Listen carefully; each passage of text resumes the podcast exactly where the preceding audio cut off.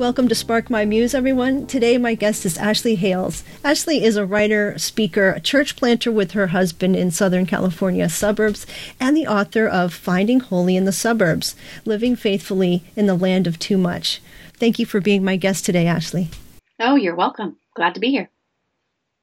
You write that fifty percent of Americans live in the U S in the suburbs, and the United States suburbs are basically a mid-twentieth century invention. And at the time, they, I know they were available almost exclusively, more or less, to white affluent classes. Mm-hmm. um, after basically after World War Two. What we call suburbia are these sprawling residential and shopping areas that are developed outside mid- and large-sized cities, mm-hmm. and they seem to basically promise the good life, would mm-hmm. you say? Yes, yes. I think, you know, they kind of held out this idea, at least in their geography when they were first built, and I think it's still true today, but this idea that, yeah, you can kind of have the best of both worlds. You can live it, you can work in the city, be, you know, successful in the city, and yet you can kind of retreat into this sort of country manor-like residence where everything is safe and bucolic and lovely, um, mm. and you don't, you're not responsible for the ills that you would find in a city. Mm, excellent point, because a lot of people in other countries don't have that kind of access to cars or transportation necessarily to take them back out into the lovely countryside. So this suburban life includes many options like more spacious or beautiful homes in planned developments where the streets might end in these safe, quiet cul-de-sac dead ends. Mm-hmm. And uh, these communities often, they boast superior schools with less crime in the community, mm-hmm. parks and recreation options. I know um, organized sports opportunities and activities for children that you might not find in, in urban settings, mm-hmm. maybe? Yeah. And you mentioned that suburban life offers the safety of the rural setting, but it's usually a short distance to drive or get transportation to the excitement and all the benefits of the metropolitan center. Mm-hmm. And so it's kind of a lot of times that people have like, oh, I have a dream home idea, and and it wouldn't necessarily be in the bustling city. Right. Yes. It, yes, it, it gives, like, I think the idea of the suburban life is that you can have it all and you can kind mm. of consume your place, um, and you can go to the city when you want and you can go to the suburbs when you want. You can, mm. you know, you're, you're equidistant from all of these places. And so you can, you can choose how best to spend your time where you want to. Mm. And uh, that really picks up on one of these gods of individualism, maybe we can talk about in a minute. But I, mm-hmm. I wanted to talk a little bit about what you speak of, I think, so accurately and and so um, powerfully in your book. You talk about directly about our hungers and our comforts that we use to satiate our mm-hmm. hungers. Mm-hmm. Mm-hmm. Um, When I think this applies, of course, and, and I'm sure you agree, uh, this applies to everybody, not just suburbanites. That we all have hungers and we all have comforts, mm-hmm. but in suburbia, at least, or people who have a little bit of disposable income, we might not realize that we're using comforts for our hungers. Mm, yeah, and maybe you can speak a little bit to that. You, you well, I guess I'll say first. Um, you write, feeling our hunger is the first step towards remembering who we are, and healing begins at the place of hunger. Mm-hmm. Yeah, you know, I use the idea of hunger all throughout the book, um, because I think it's another way for me to kind of get at some of uh, Saint Augustine's idea about restlessness, that our hearts are restless until we rest in God. And I think a lot of us in the suburbs particularly haven't really thought carefully about how our place informs our hungers. And mm-hmm. we have the disposable income, like you're saying, to kind of mute Um, and numb those hungers. And so I think it is to be human is to be hungry, to be, to long to be filled, to find our place, to have good work to do, to create community, you know, to do good in the world. And I think God has given us all of those hungers. And yet I think they have turned into kind of this myopic view of how to satisfy those hungers often in the suburbs, um, where it looks like we only care about ourselves as individuals or our own nuclear family, um, or our, you know, our voting group or, you know, whatever it is. Um, but I think it's true. Yeah. We are built to be hungry, hungry people. And the challenge, I think, for suburban Christians particularly is to say, to try to get down to what are those actual hungers, because we can endlessly distract ourselves um, from mm. those actual hungers. I think also there's actually some shame to to having hungers because mm. you should have it all, right? right. You, you got everything you wanted. And uh, you have the square feet and you have the big garage and the cars and, and you have the kids in soccer and whatever. Right. And then yet you're still hungry mm. and, and it's a shameful thing. Of course it's not, because everybody is hungry. And right. that's that's the myth that, that somehow you'll be cured of your hunger. Right. Yeah, I like that. Yeah, I think that's an important point to note too, that yeah, so we keep just doing the same thing, right? We keep taking all the kids to soccer practice. We keep, you know, we upgrade the kitchen or we go on the nice vacation, um, or we just distract ourselves with Netflix, you know, whatever it is that we we do to try to get out from the shame, like you were saying, or yeah, and just to say, you know what, there's something in me that's longing for something deeper, something bigger, something greater to belong to. Mm-hmm. And are the hungers, besides the typical ones that people have, do you feel like there's ones in, in this sort of utopian attempt, this this bubble that, that you notice more than other types? Mm, yeah. You know, I think I, for for where, we're, where we are in the Southern California suburbs, the thing I have noticed most often is busyness. Um, the tendency to kind of overschedule ourselves, uh, to feel like we have to do this, that this is required, um, without just saying, we can say no, like our mm-hmm. kids don't need to do this. We don't need to do this. We don't have to live lives that are this busy and frenetic, because our actual pace is going to inform our, you know, our soul level space, and our hurry and rush is going to impact, you know, the, yeah. our internal selves. Um, so I think busyness, I see a ton of busyness, um, and even just this, I think this tendency towards distraction, um, to not ask hard questions, to not give ourselves silence and space and time to really interrogate those kind of larger yearnings and hungers and desires that we're experiencing. I can see it's it's a little bit of a trap, because if you don't feel like you're stimulated and you're bored, then you can feel hungry again, mm-hmm. you know, mm-hmm. um, and feel like something's wrong instead of that something is human about you. Right, right, right. Uh, yeah, I know with with my own children, they're they're teenagers now, but it was like, everybody else is doing this, why can't I mm-hmm, do it too? Mm-hmm. And I was like, you can be in one thing. Right, that's exactly what we do. But, yeah, but what was interesting is that we had time as a family, kind of, not plenty of time, but quite a bit of time, but no one else did. Mm. And so that meant that uh, my daughter was asking a lot of kids, come on over, come on over, and, and nobody had time. And so it was a real strange... You also have to be on the same page with other people culturally, too, to yeah. to line up, to have the time together. And it, it felt like... I don't know if it did for my kids, because this is all they know, but for me, I felt really we're countercultural, because yeah. in the evenings we do have time. We aren't watching T V. I mean, we're, we're interacting a little bit, and we're on our computer in other ways, perhaps. But it just felt like we're not racing around, and we're the weirdos, you know? Right? Exactly. I know. I think we even get that with like, oh, your kids don't play sports on Sunday. Like, I'm like, yeah, we can yeah. say no to that. Even if they're on the sports team, we can say no, because mm-hmm. yeah, otherwise we are endlessly moving, and we are, by how we live our lives, we are choosing yeah. what we love.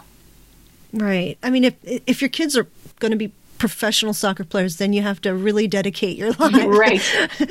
But after that, it, there's a lot of things that can you can pass on. And I think there, you're right. There's a lot of pressure to be like, well, you must not really care as a mom unless you're part of the P T O right. and you're a booster and you're this and you're that. And it's like, really? Because a lot of this is going to be, mm. no one's going to even remember the, the busy kids. Actually, as I ask my daughter's friends, you know, what did you do this summer? It was packed, and they don't even remember mm. what, mm. what they did. Mm-hmm. Um, they remember like really weird stuff, like, you know, the time they spilled cereal in the kitchen, mm-hmm. but like none of the times that were packed with all of the right. camp, sports mm-hmm. camps and stuff mm-hmm. like that. Mm-hmm. And it's it's really strange, but the the slower pace, and I'm sure there's different pressures depending on which neighborhoods you live in and, and where you are. We're in a more rural area, and it is a little slower here. Everybody says so when they come through, yeah. and the radio stations just drop out. Right. But um, it, it is a slower pace here. But depending on where you live, it's you don't even realize probably the pressure that you're under until you take a step back, do you think? Right. Yeah. And, you know, I think there's just so many hidden hurts and aches in the suburbs, or, you know, in any place where we're trying to kind of keep up with the Joneses. Um, you know, mm-hmm. there's there's divorce, and there's addiction, and, you know, and there's poverty, there's huge debt, and the sense that we can't, even though it was a place kind of created for community, this feeling mm-hmm. that, like, we have to be perfect, we have to have everything together, like, our landscape looks perfect. We have our white picket fence. And so my life mm. needs to be perfect. And I, like we've just experienced, no, like no one's lives are perfect. Um, and we, like, if our geography is actually lending us and, you know, pointing us towards one another, how can we step out, mm. um, you know, to actually be good community uh, to one another? Mm-hmm. Yeah, something you mentioned in the book, you talk about the cul-de-sac, you know, where the houses are pointing mm-hmm. towards each other mm-hmm. at the end of the street, and but you can go in and out of your house with your car, you know, air-conditioned, and then put your garage door down and potentially never know or meet your neighbors, except for if you're maybe not in Southern California, but if in northern places, right. if you're shoveling your yeah, if you're yeah. shoveling yourself out, yeah. you can meet neighbors. If you're maybe putting out the garbage or getting the mail. Mm-hmm. But other than that, there aren't a lot of opportunities unless you really go out of your way. How do you address that in your neighborhood? Yeah, that's a great question. I think, you know, what we, my husband is kind of our little neighborhood representative. So we've tried to like put ourselves out there and, you know, be on planning committees as we can. But, um, you know, certain things, you know, I've noticed in our, our little spot, we have like fifty, fifty-five homes, and, you know, there's still only probably ten houses of people who want to like get together regularly. Um, and that's just like a few times a year, like, hey, let's have a barbecue. It's Halloween. We're going to meet, you know, do a potluck or something.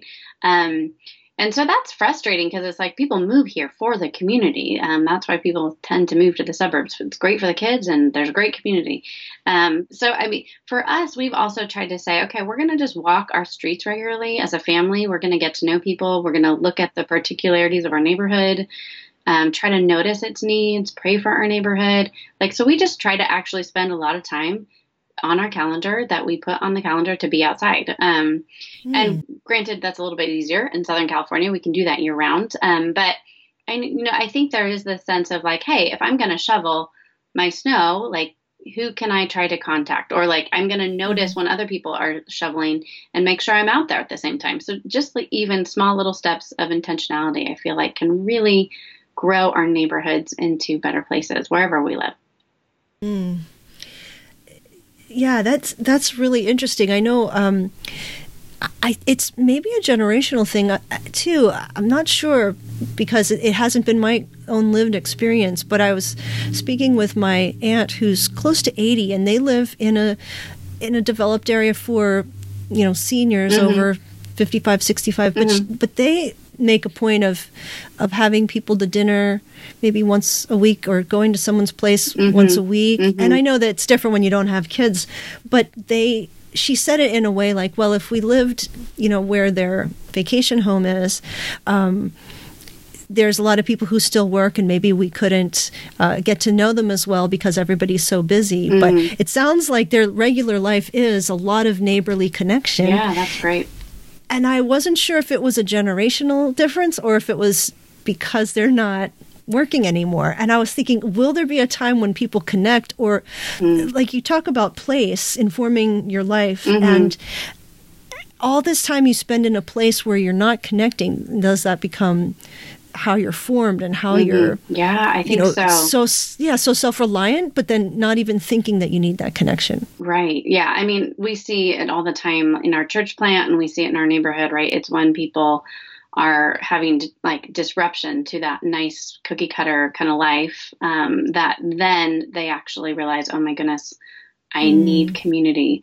Um but yeah, I think I think that generally if we are not undergoing some kind of suffering or failure or frustration, um, we will be formed by the story of our places, and at least the story of the suburbs, as far as I can tell, as far as kind of the the version that I li- of suburban life that I live in, this kind of affluent, upwardly mobile um, place, is that it's really it is forming us away from one another. Um, it is forming us into consumers of our places and consumers mm. of people. Um, And it is not naturally lending, even if our geography in some ways naturally lends itself to community building, um, it is something that needs to become intentional. And it can just be very small, like saying hello to the neighbor, saying, hey, I know we've lived by you for five years, but I don't know your name. You know, like mm, just yeah. small things like that where, you know, hey, we're having, we're going to have like a potluck for, you know, at, for pies and games or whatever over Thanksgiving week. We'd love for you to come. Um, and yeah, and just practicing little, little small acts of intentionality towards other people helps us to get out of ourselves. It helps us to see that the world and our worldview is not the only one that we kind of see. Um, I think it just, it grows us into more generous, compassionate people. Hmm. I want to unpack what you talk about, about consumerism, because that really sneaks up as an insidious sort of mm-hmm. hidden influencer and, and also like an obvious influencer. Right. And it, it works into individualism as well. But I see consumerism in myself, and this isn't working out for me. This yeah. isn't working out for my needs and whatever. You see it with, I'm sure you've seen it with church planting. Yeah. Is this, is this church... Uh, does it almost like Consumer Reports, like right. check my boxes? right, right. I have these boxes. Is everything okay? And instead of like where people would really need each other, it would be just a collection of people kind of hanging on to each other and saying, we're going to make it, we're going to do okay. But in a place where there's more affluence, you might have people kind of making it on their own, mm-hmm. and then they go on a trip and they have no one to look in on their cat. Right. They've never connected with anybody yeah. that they can trust in, enough to let into their home, and yet it's a real weird situation, but you do have a, a consumer mindset, like you said. I was wondering if you could speak a little more to to how that plays into to regular life. How do you break that sort of spell or that hidden influencer? Yeah, no, it's a, it's a great question. Um And I think it's so tempting just to feel like, oh, well, if I just have this, then I'll be okay, you know.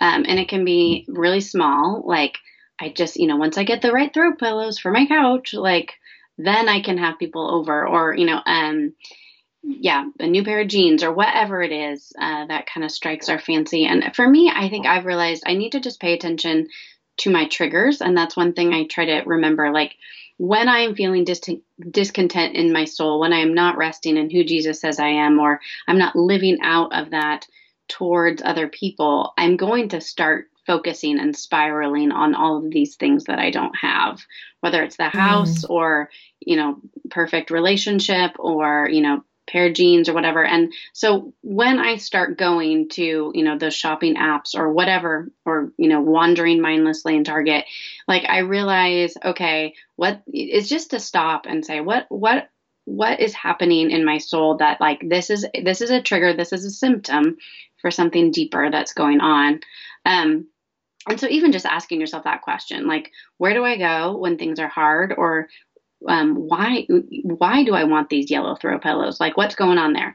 Um, and then, and then maybe even to say like, maybe during a period of the year, something small, like I'm not going to go shopping for this month. Um, one of my friends, she makes her living like blogging, um, and doing fashion, um, and thrifting and things like that. And yet she still says, okay, even though that's that's how she makes her living, like she has a no shopping month. And so she'll be like, how can I creatively restyle my outfits?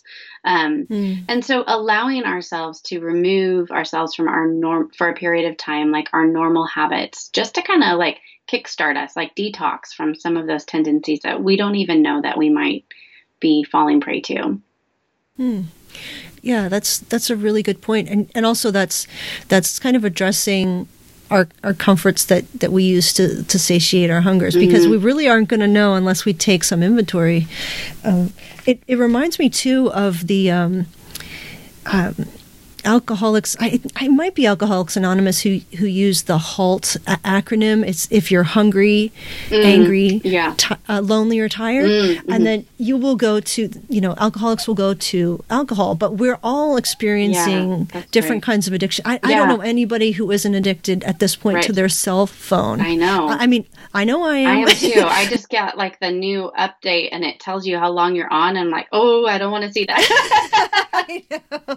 Don't tell me the truth. Right. right. And and so I know that um, I've, you know, tried to have a little bit of a a break from, from Twitter, social apps and social media apps and stuff like that over the summer, and it went pretty well. But the first mm, two, three, four days, I was like, something feels really wrong. And it was because I felt disconnected, but it wasn't a true connection that I ever had either. Mm, yeah. And and I think that's what can happen in in suburbia, where you feel disconnected from other from neighbors and from just human connection. Mm-hmm. And so you rely on other things. Yeah. Maybe it's retail therapy, maybe it's, I mean, I'm not sure, maybe it's Netflix binging, but but whatever it is, there's probably something that we are doing or multiple things that we're doing um, that we're trying to satisfy hungers yeah. there. And yeah. it might be that our our bourgeois or disposable income is that thing that we thought would make us happy. It actually is more, we're more miserable yeah. with it. But it's it's a real strange thing, because It, it applies probably to everyone, but we're not really aware. Yeah, no, I think you're right. And I think in certain places, like, I, you know, I, I've never lived in New York City, but I imagine like that kind of fast paced, success driven environment, mm. just because it's so large and so expensive, you're going to have different mm-hmm. issues and different problems, mm-hmm. but maybe they stare mm-hmm. you in the face a little bit more than kind of this half-life in between, like suburban space where like you can both be successful, but you can kind of insulate yourselves from problems, and you can mm. uh, to some extent. Um, and so I, I wonder if in places in like larger urban environments, or even in more rural environments, things that are a little bit more extreme, that we're able to kind of see those things for what they are. I don't know. Whereas mm. maybe mm-hmm. when we're trying to kind of have it all and, you know, a little bit of this, a little bit of that, Uh, in the suburbs, it might we might just be a little bit more blind to how that culture shapes our hearts. Mm, I don't know, though. We'd have to yeah. speak to people who are in different places to see. But right, but you're right. I, uh, wherever we are, it is shaping us, and, and who we are around is shaping us, or who we're not around. Mm-hmm. You know, is is leaving a gap, perhaps, that could be. That perhaps should be filled with, with wise people who care about the mm. same sorts of, of things that are going to care for their souls. Mm. Um, you you advise that we should commit to staying locally grounded. And I, I like how you say that. Can you speak to that and, and how hospitality fits into that? Yeah. So I think, I mean, I always believe that God, he calls us to particular places, um, particular vocations in different places. And that unless he is calling us away from from something, he's also, if he is calling us away, rather, he's calling us to something, you know. And so if God is not calling us to away from something, then I, I think the call is really just to stay put and to do that well. Um, mm. And so I think for us um, being here, and we're starting a church, and we're starting kind of, a, you know, new life in a new spot, it's really been the call to be hospitable. And my husband likes to say, you know, the God of the Bible throws great parties. And that was kind of our, especially on the ground, how are we going to start this church? It was, we're going to throw some great parties, because God is about celebration, and he, he loves, you know, think of the, the parable of the prodigal son, right? Of the, when the, when the son comes back, that the father throws this massive party, and grace is like that. And so we wanted to figure out, what does that look like here in the suburban context? And often, sometimes it does look like great big parties that are fun and are meaningful, and it's just super enjoyable. But sometimes it looks like just regu- regular, ordinary hospitality in our house, but it's just, we do it regularly. And so um, for us too, where we are, it's pretty affluent. So like people want to have like, you know, like you see on all of these H G T V shows, right? Where they want like all of these, you know, the huge kitchen, because they're always going to entertain. And you realize maybe they're not going to entertain. They're probably just going to eat takeout like most other people. But like, I think that's the idea, right? Is if you're going to have someone into your home, your home has to be perfect. It has to be beautiful. It has to be all picked up, and you're going to like have this fancy thing. Um, but I think really we have just tried to keep it pretty bare bones hospitality as much as we can here. Um, one, because it feels like it's hard to get, you know, to nail down dates with people, because everyone's rushing around. And so it's just like, hey, come on over. Or we did recently this summer, my husband was like, I'm going to bring the grill out to our street. We'll grill hot dogs for all the kids, set up a table, and people just Aww. Like bring stuff. And so to really just say, hey, hospitality is about being present to people, and mm. uh, it's not about mm-hmm. having a perfect anything. Um, so how can we do that? And so Um, mm-hmm. And and too, also, I think we've really tried to invite people into our home and say that that makes a difference. That's a different level of intimacy and mm-hmm. care for someone, rather than it's important to meet kind of, you know, outside and do that. But um, from where we are, everyone's happy to, you know, have a beverage and watch a kids play outside. And so to say, hey, you are welcome in my home, I think makes a big impression mm. of care. Yeah, and also like allowing people. This this is this was hard for me to get over uh, too, because my mom was such a clean freak, mm. and then I kind of went to the other side. Let's just say. Yeah. So then when she comes over, she's like, "Hmm, when was the last time you cleaned your curtains?" Well, since when you when you were here the last time, that's when. Yeah. And so I felt kind of ashamed to have people over because, you know, it's not like my mom kept the house. And I realized, too, that when I came over to somebody's house that not was filthy, but, yeah. you know, that was maybe cluttered a little bit, I actually felt more relaxed because it wasn't, they're not uptight, so then I wouldn't have to be uptight yeah. if I if I had them over. Yeah. It was like, you know, I'm gonna, it, I'm not going to clean up everything. I'm, of course, the bathroom and the kitchen yeah. are going to be clean, and that there might be some books stacked up. Yeah. And if I go to your house, I'm not going to be, you know, there's not going to be any judging or anything. And I think that sometimes you can, that actually can be a breath of fresh air so to people, that they, they're like, oh, well, when I went there, you know, it didn't seem to matter, so maybe it won't matter. Yeah. And it, you're, they're just seeing the real you and not the cleaned up. Right. And it, yeah, it's a good little heart check, I think, right? Because otherwise, mm. you know, I, I have had times where, you know, I'm running around yelling at my kids like, you have to clean up. Because, you know, I'm really in that moment more worried about what people think about me and not about yeah. them, and trying to be a space to welcome them. Yeah. Christiana Peterson was on my show, and she was talking a lot about hospitality, too, uh, when uh, that she learned in a really embodied way, not communal living, what was it? Intentional community. Yeah. And one of the things that struck me that, that I've really tried to pull into hospitality is she was talking a lot about it's not really what you're giving, uh, that you are really receiving from people. You're not hostessing, you know. Mm, that, yeah. And and I think when people see that you are open and receiving of them, it, it opens up this whole new floor or something mm. up, this whole new level. And uh, although it's hard because I I know when people are not used to coming over, they're used to just being in their own homes. Mm-hmm. I've had people, I say, yeah, we're going to be doing something. They're like, well, why? They thought I was doing like um like one of those parties where you buy stuff from a catalog. Oh, right. And I'm like, I'm like, I don't do any of those. But they're like, well, why are you having a party? I'm like, yeah. just because it's fun. Wow, yeah. And, and you yeah, know, we have a... I think it, the only reason you'd have a party, right, is because you have to buy to something. S- to sell something, yeah. Or, or um, and then, you know, my neighbor came over and her mother-in-law said, why would your neighbor have you over for something? And... And she said, because we're friends. Yeah. And she's like, that's really strange. Uh-oh. Because we weren't, because we weren't family. Right. And, and it was like the strangest thing she'd ever heard. And I was like, okay. Actually, I think that's great. Yeah. For some people who, like, for, for some people, they have their family over. In, in the area where we are, mm-hmm. a lot of families live here mm-hmm. for generations, yeah. and they have family over. But they don't really necessarily have friends over. Some do, and some don't. Right. And we don't have family here, so we have friends over. Right. But this is like, sometimes you're like having people over, and they're kind of like, I'm wondering, we're, you know, we're not going to, like... go through your wallet or something, you know? Yeah. Just hors d'oeuvres, yeah. you know? Yeah. Maybe there's even social anxiety over it. I'm not really sure. But mm-hmm. the regular ways that people have interacted for a long time have have sort of, they've sort of changed. Now, maybe if mm-hmm. you're watching football, then you have like an activity and, and that seems normal. Right. But there seems like just to come over and talk and... Um, maybe have some pie and talk and have a little campfire, unless it's a youth group thing. I've gotten a real, like, weird eyeball.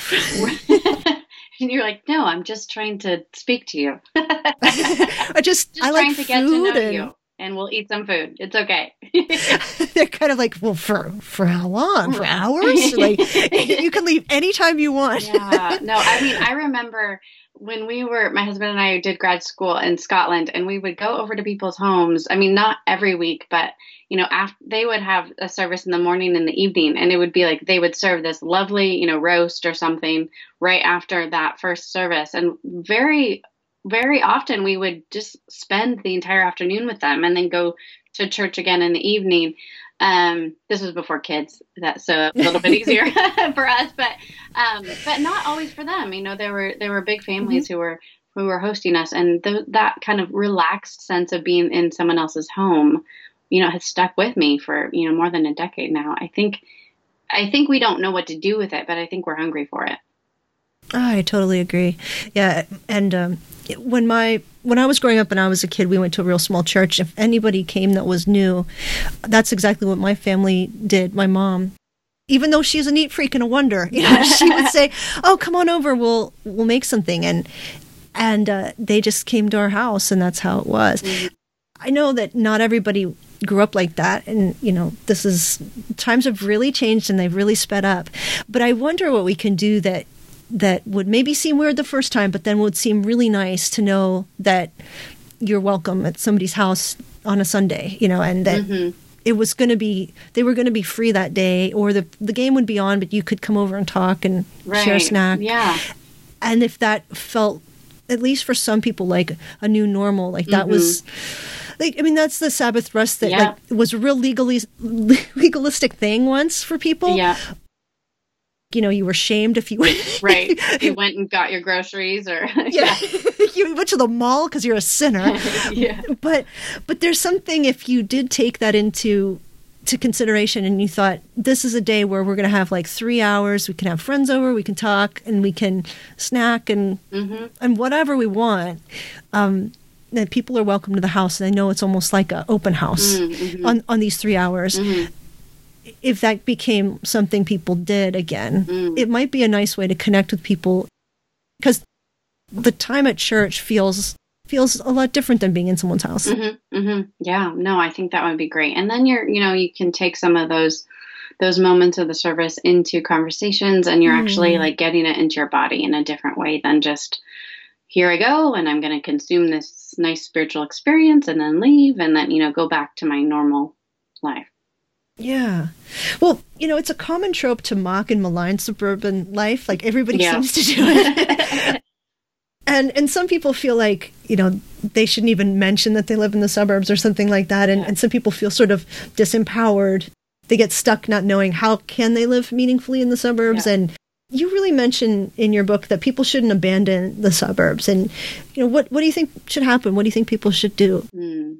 I think the first, you know, the first call would really be, um, and I hope that the book helps with this, is to just encourage suburbanites just to kind of wake up and see that their place is not, you know, just the way things are or the way things, how things ought to be, but to really ask good questions about your place. You know, how is this, how is this place forming me? What are the values of this place? How does the geography, you know, both insulate me or push me outward? What's good about that? What is challenging about that? Um, you know, to, just to kind of wake up because, you know, I think, mm. you know, having grown up in the suburbs myself, um, it really wasn't until I went away, um, you know, that mm. we lived in cities, we lived overseas, uh, that I was able to say, okay, I understand how this place is different. And maybe that's the same for any childhood where you don't, you know, mm. you don't have the, the language until you've really become an adult to understand yourself.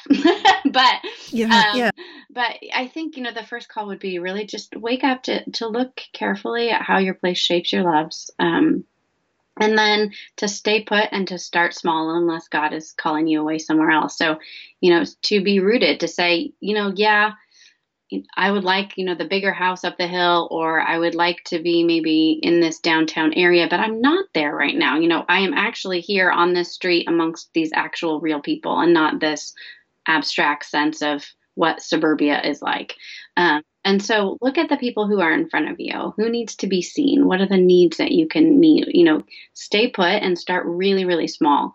Um, so like that might be just like sending a text to a neighbor and say, hey, let's get together for a walk, or, you know, let's, um, you know, I'd love to have, let's meet for coffee. And then you can increasingly kind of grow that intimacy with different people that you're looking to meet people, you know, start really small. And the book is really, one thing I've found that readers have really appreciated is at the end of every chapter, I give either kind of practices of hospitality or counter liturgies, you know, to living that kind of consumeristic lifestyle. That just are really great starting points to actually try it out, see how it goes. Mm. I think that's excellent about asking yourself questions. And when I have been the most consumer mindset person, I have really thought of people as a bother. Mm. And uh, just to be just to, just to be really frank, yeah. Not that every person is a bother, but there are some people in my neighborhood who I feel are a bother. Yeah. And and like, oh, I don't want to get into this long conversation with so-and-so, or this person drives me crazy. And, you know, and we can start, that's consumerism, really. Yeah, we're consuming our time and we're focusing it all on ourselves. Yeah. I was like, I, this this isn't going to please me. Yep. uh, I, I want a better experience, yes. You know. Um, and it's interesting how, uh, because I have the privilege, you could say, of choosing whether or not I want to interact, I'll choose what I prefer. Right. Yeah. um, but if, if we really needed each other, this neighbor and I, mm. of course we would figure out how to make it work the best for both of us. Mm. But but since I can choose to take or leave this neighbor, I will be selfish. You know, in, in my worst moments, I will be selfish. Mm-hmm. And, so, and so that's why it really takes some some nerve and some, you know, the Spirit of God, I think, to to convict our hearts to say, in truth, yes, yes. Some of these people might be difficult to get to know, and they might have, they might be messy, and they might have problems. But we all do need each other, and that's that's the thing about working through um, Eugene Peterson, who just mm, sadly yeah. passed mm. away. He talks about being involved in the church that's closest to your home. Yes. And staying mm-hmm. when the people start to get difficult to deal with. Yes. Because that actually makes you mature yes. as a as a person and in the, the fruit of the Spirit. Because, of course, you can leave anytime you want, just pop over to a new church. Right. But um, will you be any more like Christ if you mm-hmm. do that? Mm-hmm. You know, will you have learned anything about yourself as a human being or the human condition? And and it's really a challenge when you're when you're an American and you have enough money to spend a little bit on this, a little bit on that, disposable income, and then people become the same yeah. kind of way to you. Yes. It's really convicting to me to to read a book like yours and to see, ah, I, dang it, I am a consumer. dang yeah. it, I didn't, I thought, you know, because I don't get my nails done and right. I don't go shopping a lot. I'm right. like, I still am a consumer. Right. Yeah. And um, I want to... Uh, you know, ask God to chip, chip away at that in my heart. Yeah. And, you know, the good thing is, like, I hope to, I, the, you know, the book is calling us to repent, not because to shame us, right? But to, mm-hmm. to say that that is where a real relationship happens. And I am the first to admit I have a, I have a really hard time because I don't like being wrong. And I, you know, I don't want to apologize and I want to explain all my reasons for everything. But Um, you know, that God, that that is an invitation to intimacy, is to repent and then to really live mm-hmm. out of who Jesus says we are, instead of like, well, I've checked all my non-consumer boxes, or, you know, I'm like my ethical citizenship for the, you know, for the week, or, yeah. Yeah. Well, when you mentioned that you were raised in the suburbs, now you're back in the suburbs. When did it dawn on you, as you as you moved away from where you lived as a growing, growing up or as a child, when did it dawn on you, wow, things are really different? Yeah, you know, so I went to, um, I moved away, I, both my husband and I, oddly, we didn't move out of the uh, houses that we came home, home from the hospital to. Um, so our parents still live in the same houses. So they have stayed, wow. stayed put. Um, and so, yeah, it's, it's kind of crazy, really, when you think about it. But, um, so I think we just had this very, both of us had very stable families and stable, um, growing up years. And so we went away to college about the same time. Um, so that was kind of a fu- our first move. We went to Westmont College in Santa Barbara.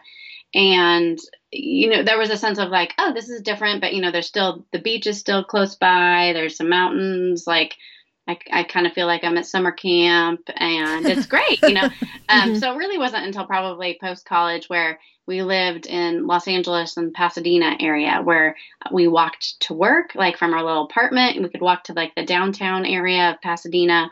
Um, and it kind of, it became something different, like just in our normal routes, right, that we were kind of had this kind of commuter sort of lifestyle. We could have people over uh, to our little apartment. Um, but then, you know, when we moved, we moved a year after that to Scotland.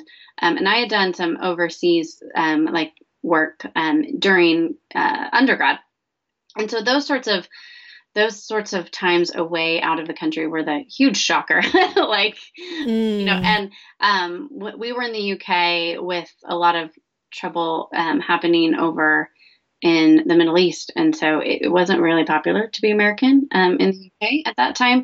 And so it became not like, I, you know, I had to figure out kind of what's my national identity. How do I fit into this culture that's foreign to me and yet is familiar to me? You know, how do I hear what they're saying and yet be true to myself? How do I respect their culture? Um, and just to say, and obviously, and that we were in Edinburgh, which is like a several hundred year old city. And so, you know, and then there's like volcanic crag with a medieval castle on top of it in the middle. So you are very much aware of your place in history, um, and how the place kind of shapes you, um, you know, walking around and seeing statues of Adam Smith or something and going, wow, like he actually walked these streets. This is crazy. Um, and so I think some of those kind of lessons um, really made their way back, even just as we returned to the suburbs to think about, okay, we were used to being, um, we're used to being strangers a little bit. We're used to being out of place. We lived in Utah, and so we were obviously not from the dominant religious culture there. Um, and so we are used to figuring out, what does it look like to live in this place well? Um, how does this place shape these people? How do we talk about Jesus in terms of this place? And so, th- I mean, those have been the questions kind of of our adult lives. So it kind of makes sense to to write a book on it. Yeah, exactly. Yeah, you wherever you are, you can get... you can get blinded to how that place is informing you and, and further blinding you um, to potential things that, that can hinder your spiritual growth and just your connection with other people, for sure. Yeah. And I mean, I even see it just now that it's been like a few years that we've been here. It's like I'm just kind of a little bit more into my routine. And so I just, it's just asking those good questions, noticing your triggers, you know, these sorts of things to kind of keep waking us up when we are staying put.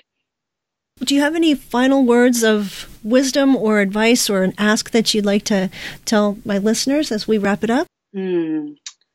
You know, I think I just would love to encourage your listeners to, you know, if you are, you know, if you believe this story of the gospel, just to bank bank your life on it, see what happens. Because, um, you know, for me, coming home to the suburbs was kind of a death of sorts because it wasn't kind of how I envisioned my life to go. And, and so I really had to say, okay, is, is this story of who Jesus is, his life, his death, his resurrection, is that actually true? And if that's actually true, and my circumstances are not always up and to the right, how do I reconcile that? Um, you know, how do I, rec- is God good when things aren't going my way, or, you know, I'm suffering or my circumstances are bad? How, how can I actually figure out how to live that reality well?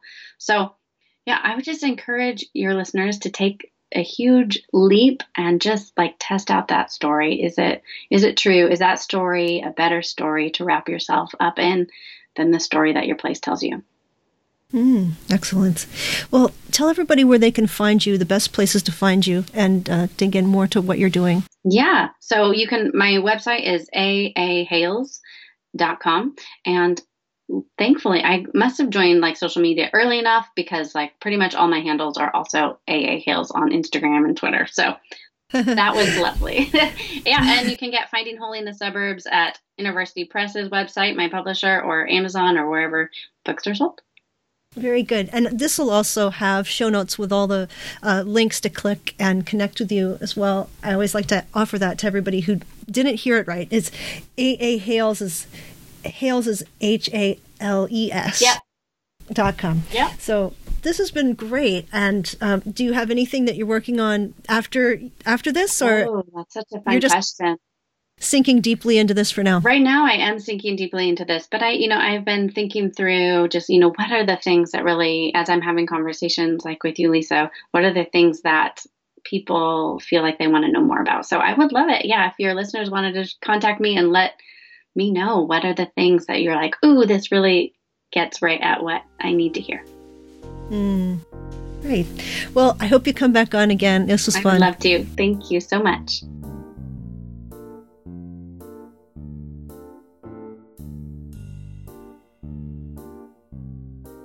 If you've listened to the show and you've thought, wow, I wish I could find out a little bit more about someone mentioned or a book or a website, that's what show notes are for. Just go to patreon.com forward slash spark my muse. Patreon is like patron with an E. Patreon.com forward slash spark my muse. If you enjoyed the show, please rate it on iTunes. Thank you so much for listening.